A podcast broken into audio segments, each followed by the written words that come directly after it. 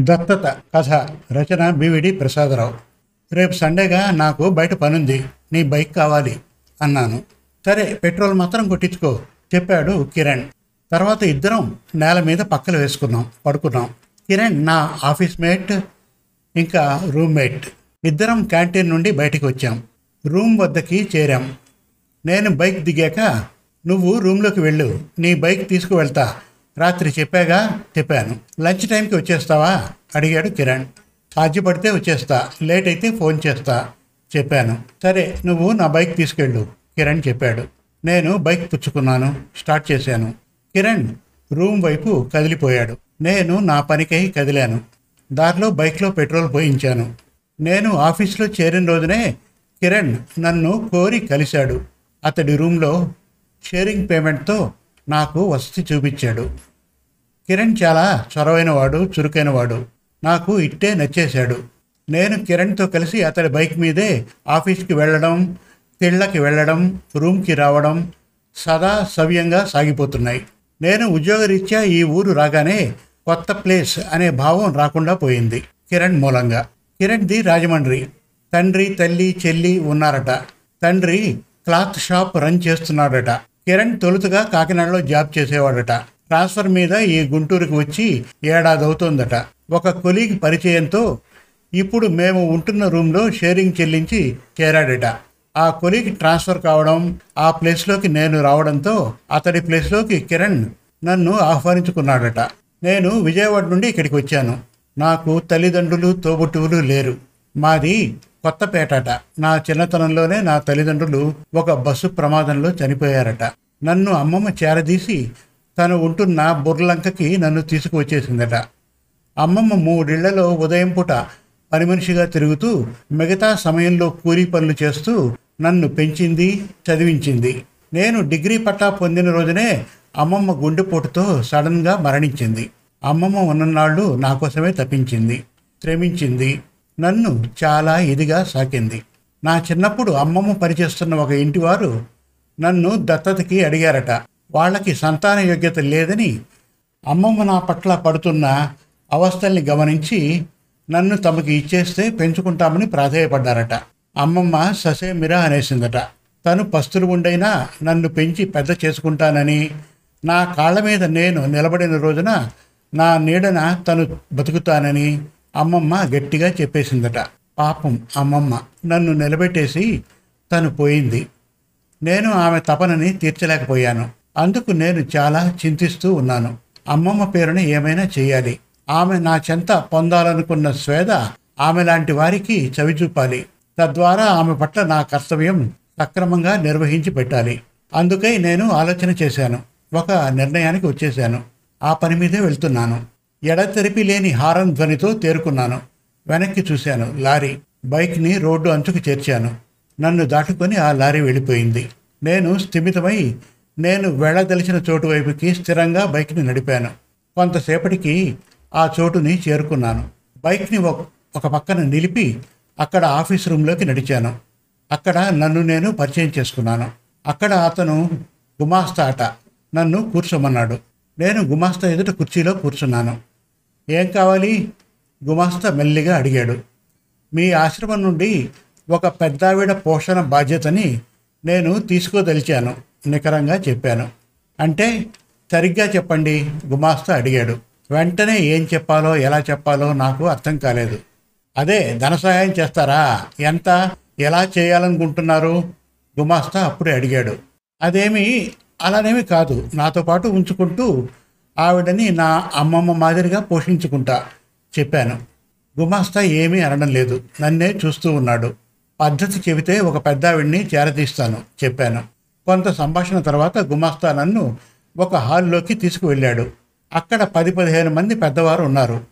అక్కడ ఒక పక్కన వంట పనులు జరుగుతూ ఉన్నాయి. ఆడవాళ్ళు నలుగురే ఉన్నారు.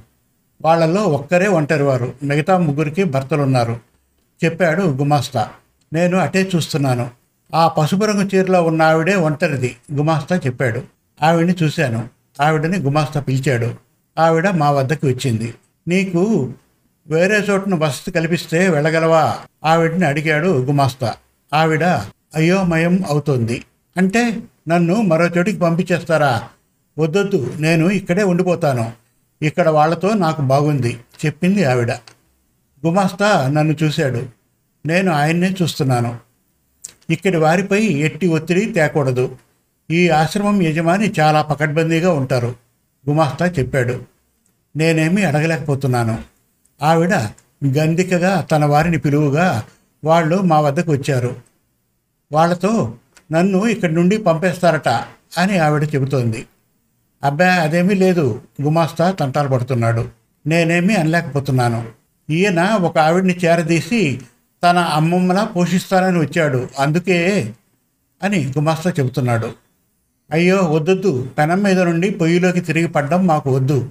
ఏదో మీ చలువతో ఈ పంచన బతుకు ఈడుస్తున్నాం మా వాళ్ళ దాష్టికం నుంచి విముక్తి అయ్యాననుకుంటున్నాం. దయచేసి తిరిగి రొచ్చులోకి మాలో ఏ ఒక్కరిని తోసేయకండి.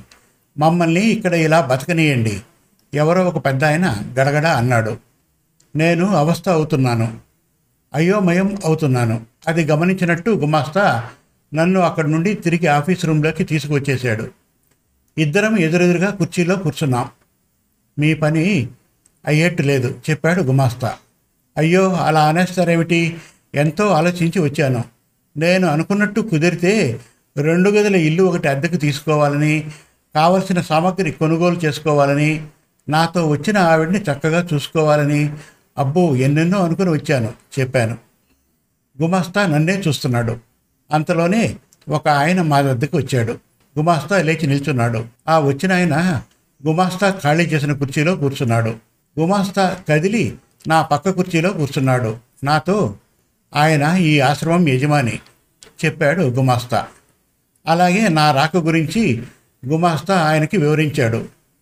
ఇంకా హాల్లో జరిగింది కూడా చెప్పాడు. యజమాని నన్నే చూస్తూ ఇక్కడ వారికి నచ్చని పని ఏమీ నేను చేపట్టను. చేపట్టలేను చెప్పాడు. ఆయన గొంతు గంభీరంగా ఉంది. సార్ అన్నాను. అవును నేను మక్కువగా బాధ్యతగా ఈ ఆశ్రమం నిర్వహిస్తున్నాను. ఇక్కడ చేరిన వారు నన్ను ఎంతో నమ్మి ఉన్నారు. వారిని నిరాశపరచను చెప్పాడు యజమాని. ఆయన నాతో మాట్లాడుతున్నా నన్ను యగాదిగా చూస్తూ ఉన్నాడు. నేను గుర్తించాను. ఏమిటి సార్ అలా చూస్తున్నారు? నన్ను అనుమానిస్తున్నారా? మీకు హామీ ఇస్తాను. కావాలంటే బాండ్ రాయమన్నా రాస్తాను. నాకు మాత్రం యజమాని నాకు అడ్డుపడి అబ్బబ్బా నిన్ను నేనేమీ అనుమానించడం లేదు. కానీ నీ ముఖం మీది ఆ మచ్చతో కాస్త తికమకవుతున్నాను చెప్పాడు. నిజమే నా ముఖం మీది మచ్చ పొట్టొచ్చినట్టు ఉంటుంది. అరచేయంత బూడిద రంగు మచ్చ నా కుడి బుగ్గ మీద ఉంది. పుట్టుకతో వచ్చిన మచ్చ సార్ పుట్టుమచ్చ పెద్దది అంటూ ఉంటారు. చెప్పాను. నీది బుర్లంక నీ అమ్మమ్మ పేరు కాసులమ్మ అడిగాడు యజమాని. అవును సార్ అన్నాను. నువ్వు నన్ను పోల్చుకోలేకపోయావు. ఉద్యోగరీత్యా బుర్లంకలో ఉండేవాడిని. అప్పుడు నీ అమ్మమ్మ మా ఇంటి పని మనిషి నాకు ట్రాన్స్ఫర్ కావడంతో ఆ ఊరు నుండి వెళ్ళవలసి వచ్చింది. తర్వాత మీ కబుర్లు మాకు తెలియవు. నిజానికి నిన్ను దత్తత ఇమ్మని నేను నా ఆవిడ మీ అమ్మమ్మని ఎంతగానో కోరాం. కానీ నీ అమ్మమ్మ కాదనేసింది. సర్లే ఇంతకీ నీ అమ్మమ్మ ఎలా ఉంది? అడిగాడు యజమాని. అమ్మమ్మ చనిపోయింది సార్ చెప్పాను నేను. పిమ్మట తర్వాత కబుర్లు చెప్పాను. అవునా నీ అమ్మమ్మ ప్రేరణతో ఈ ఆలోచనకు వచ్చావా? గుడ్. నిజానికి మాకు పిల్లలు లేక ఆ లేమితో కృంగిన నా భార్య చొరవతో మాటతో నేను ఈ ఆశ్రమాన్ని స్థాపించాను. ఇక్కడి వారిని పిల్లల మాదిరిగా చూసుకుంటూ వాళ్ళతో ఆత్మీయతని ఆనందాన్ని చవిచూడగలుగుతున్నాం. చెప్పాడు యజమాని చాలా నిశ్చలంగా. నేను మరోసారి ప్రయత్నించాను. నీ ఆలోచన అభినందనీయమే. కానీ నేను ఇక్కడి వాళ్ళని ఇబ్బంది పరచలేను. చెప్పేశాడు యజమాని. నేను తటపటాయిస్తున్నాను. మీరు మరో చోట లేదా మరోలా ప్రయత్నించండి. మీ తలంపు మంచిది చెప్పాడు గుమాస్తా. అవునవును అన్నాడు యజమాని. అప్పుడే సార్ నాదో విన్నపం అన్నాను. నేను యజమానినే చూస్తున్నాను. చెప్పు అన్నాడు ఆయన. అదే మరి గతంలో నన్ను మీరు దత్తత తీసుకోవాలనుకున్నారు. అప్పుడు మీకు కుదరలేదు. అప్పుడు మీరు నొచ్చుకుని ఉంటారు. ఇప్పుడు నేను మిమ్మల్ని దత్తత కోరుకుంటున్నాను. అప్పటి వ్యధ ఎరిగిన మీరు ఇప్పుడు నన్ను కాదనకండి. సార్ మా అమ్మమ్మ మీది అనురాగాన్ని ఆవిడకి పంచుతాను సార్. పెళ్ళి కూడా మానుకొని నా పూర్తి ఖాళీ సమయాన్ని నాతో ఉండే ఆవిడకి కేటాయించాలని ఆవిడ్ని సాకాలని తలుస్తున్నాను సార్ చెప్పాను. ఇక్కడి వారు నన్ను నమ్మి ఉన్నారు. వీళ్ళలో ఏ ఒక్కరిని నేను నిరాశపరచలేను చెప్పాడు యజమాని. నేను మాట్లాడలేకపోయాను. నిమిషాలు గడిచిపోతున్నాయి. నేను తంటారు పడుతున్నాను. నాది ఒక మాట కాదు. సలహా. నీ ఆలోచన దొడ్డది. కనుక నువ్వు అర్థం చేసుకోగలవు అనుకుంటూ చెబుతున్నాను. పైగా నువ్వు ఒంటరివి కనుక నువ్వే మా చెంతకు వచ్చేయి. అప్పుడు ఒక్క అమ్మమ్మే కాదు. ఎందరో అమ్మలా ఎందరో నాన్నలా సేవలకు కూడా నువ్వు పాత్రుడవుతావు చెప్పాడు యజమాని. నేను గమ్మున ఉండిపోయాను కొద్దిసేపు. పిమ్మట తేరుకున్నాను. లేచి నిల్చున్నాను. యజమాని ప్రతిపాదనకి ప్రతీకగా ఆయనకి నమస్కరించాను. మహాభాగ్యం. అవసరమైతే ఉద్యోగం వదిలేసి పూర్తి సమయం ఇక్కడే ఉండిపోయి మీతో కలిసి పనిచేస్తూ మా అమ్మమ్మ రుణం తగ్గించుకుంటాను. చెప్పేశాను ఏక బిగిన. శుభం. మరిన్ని మంచి తెలుగు కథల కోసం మన తెలుగు కథలు డాట్ కామ్ విజిట్ చేయండి. Thank you.